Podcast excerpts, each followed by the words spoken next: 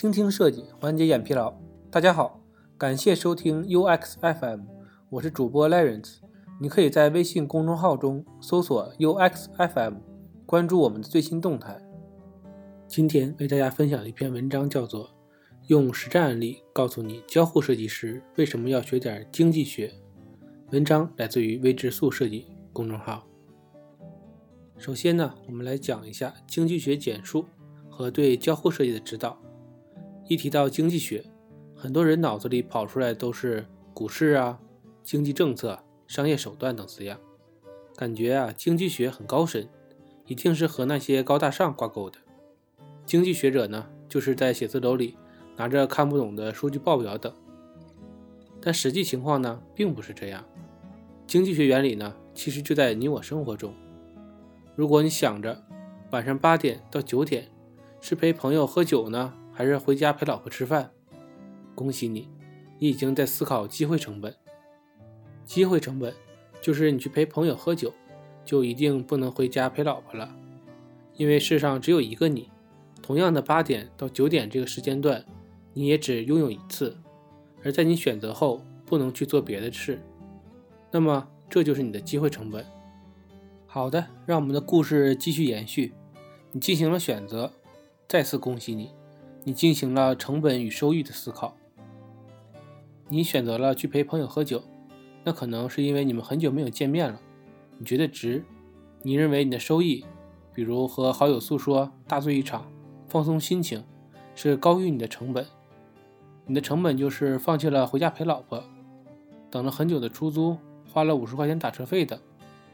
所以呢，你才会决定去陪朋友喝酒。经济学呢，能够预测人类行为，因为啊，资源有限，我们总是要分配时间、金钱、健康、精力等等，而我们总是希望能够得到最大的效益。所以呢，把各种信息进行整合剖析后呢，其实就是大致能描述出人们的行为轨迹。用户啊，在真实的生活里，无时无刻不在以经济学的逻辑运转。笔者呢觉得以下两个原理能够帮助我们理解和解决工作中碰到的问题：成本与收益，如何设计有效的交互方案；弹性，如何权衡多利益相关者之间的矛盾。那么我们重点来聊一聊交互设计中的成本与收益吧。很多设计师很容易陷入自嗨的状态，还没有很好的理解用户，就先自己跑起来了，要人性化。要符合逻辑，交互方式呢要炫酷，要怎么怎么样？但是呢，往往上线效果并不理想，这是因为没有思考用户的成本与收益的关系。那么什么是成本呢？作者觉得有以下几个方面：有时间成本、操作成本、理解成本、学习成本、委屈使用其他产品的成本。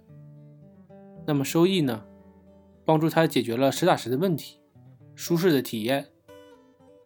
举一个例子，笔者之前呢在做京东医院的项目，在用户购药的时候会咨询医生的需求，而在咨询之前呢需要添加一个新用户。这个时候问题来了，产品会从用户价值的角度来说，用户填写的信息越多，对患者问诊会有更有用啊，患者会觉得这很有帮助的。因此呢，我们设置的内容越来越全面。对患者的价值呢就会更多，但是真的是这样吗？其实对用户有实际价值的只有咨询本身，添加新用户、填写问诊单等，对用户来说都是多余的成本，而他们仅仅想知道用药是否合理等。如果这个时候再增加更多的门槛，用户呢就会觉得这么麻烦，还不如直接去百度搜索呢。所以呢，在设计中，具体要做的就是降低用户成本，提升收益。那我们来聊一聊降低成本的方法吧。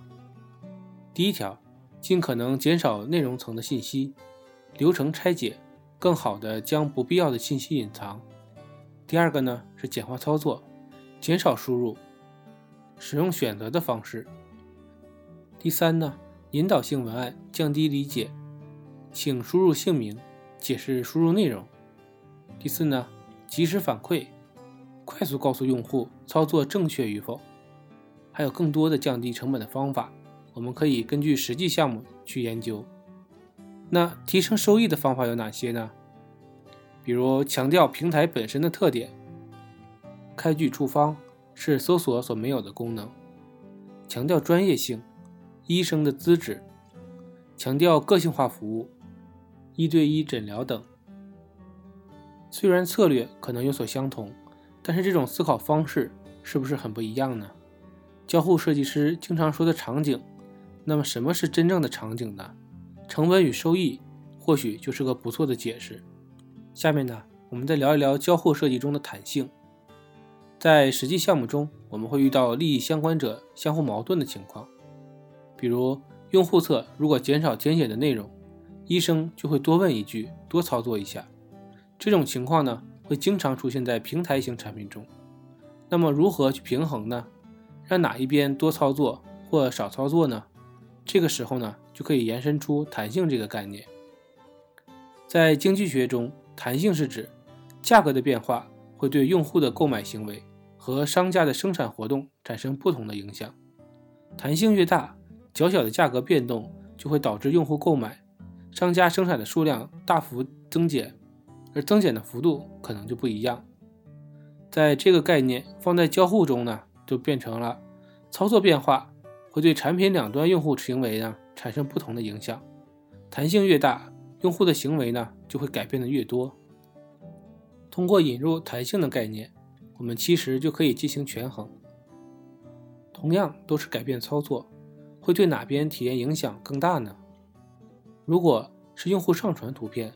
在提单的时候就需要点击上传，选择图片，点击选择，确认选择，操作体验幅度影响较大，提升呢拉新的门槛，影响拉新效果。而对于医生来讲，需要在问诊中多问一句，这时候的用户传图已经变为问诊沟通，操作对整体的体验影响较小。所以呢，以新用户转化的角度来说，减少提单时的操作会更有价值。弹性的概念呢，有助于进行多利益相关者模式中设计决策。有时候现实就是这样，我们不可能满足所有人。如果有一方需要进行让步，那么选择让谁来让步呢？弹性也许是个不错的思考方式。通过学习经济学呢，笔者呢觉得设计更需要关注人本身的运转逻辑。笔者从事工作之后呢，其实一直在思考设计是什么，设计的价值在哪里。交互不仅是基础的逻辑关系正确、操作简洁等等，更重要的是认知用户在真实世界中运转的逻辑，提出有效的解决方案。如上面新增患者档案，如果只是从单个产品的角度去思考呢，获取更多的信息确实对患者的价值更大。但是从真实的情况来讲，患者不会按照我们设定的路线去操作，会嫌麻烦。而转用其他方式来解决自己的问题，所以呢，从真实的世界角度去思考，能够帮助我们避过很多的坑。如何去提升这种认知和思维方式？笔者认为，跨学科学习能够有效地帮助设计师弥补认知上的短板。不仅是经济学、社会学、传播学，还有心理学，都是我们可以学习的方向，帮助我们提供不一样的解读和解法。今天的内容就到这里了，让我们期待下期的精彩内容。你可以在播客的文稿中找到我们的联系方式，欢迎给我们投稿或者提出建议，让我们一起把节目做得更好。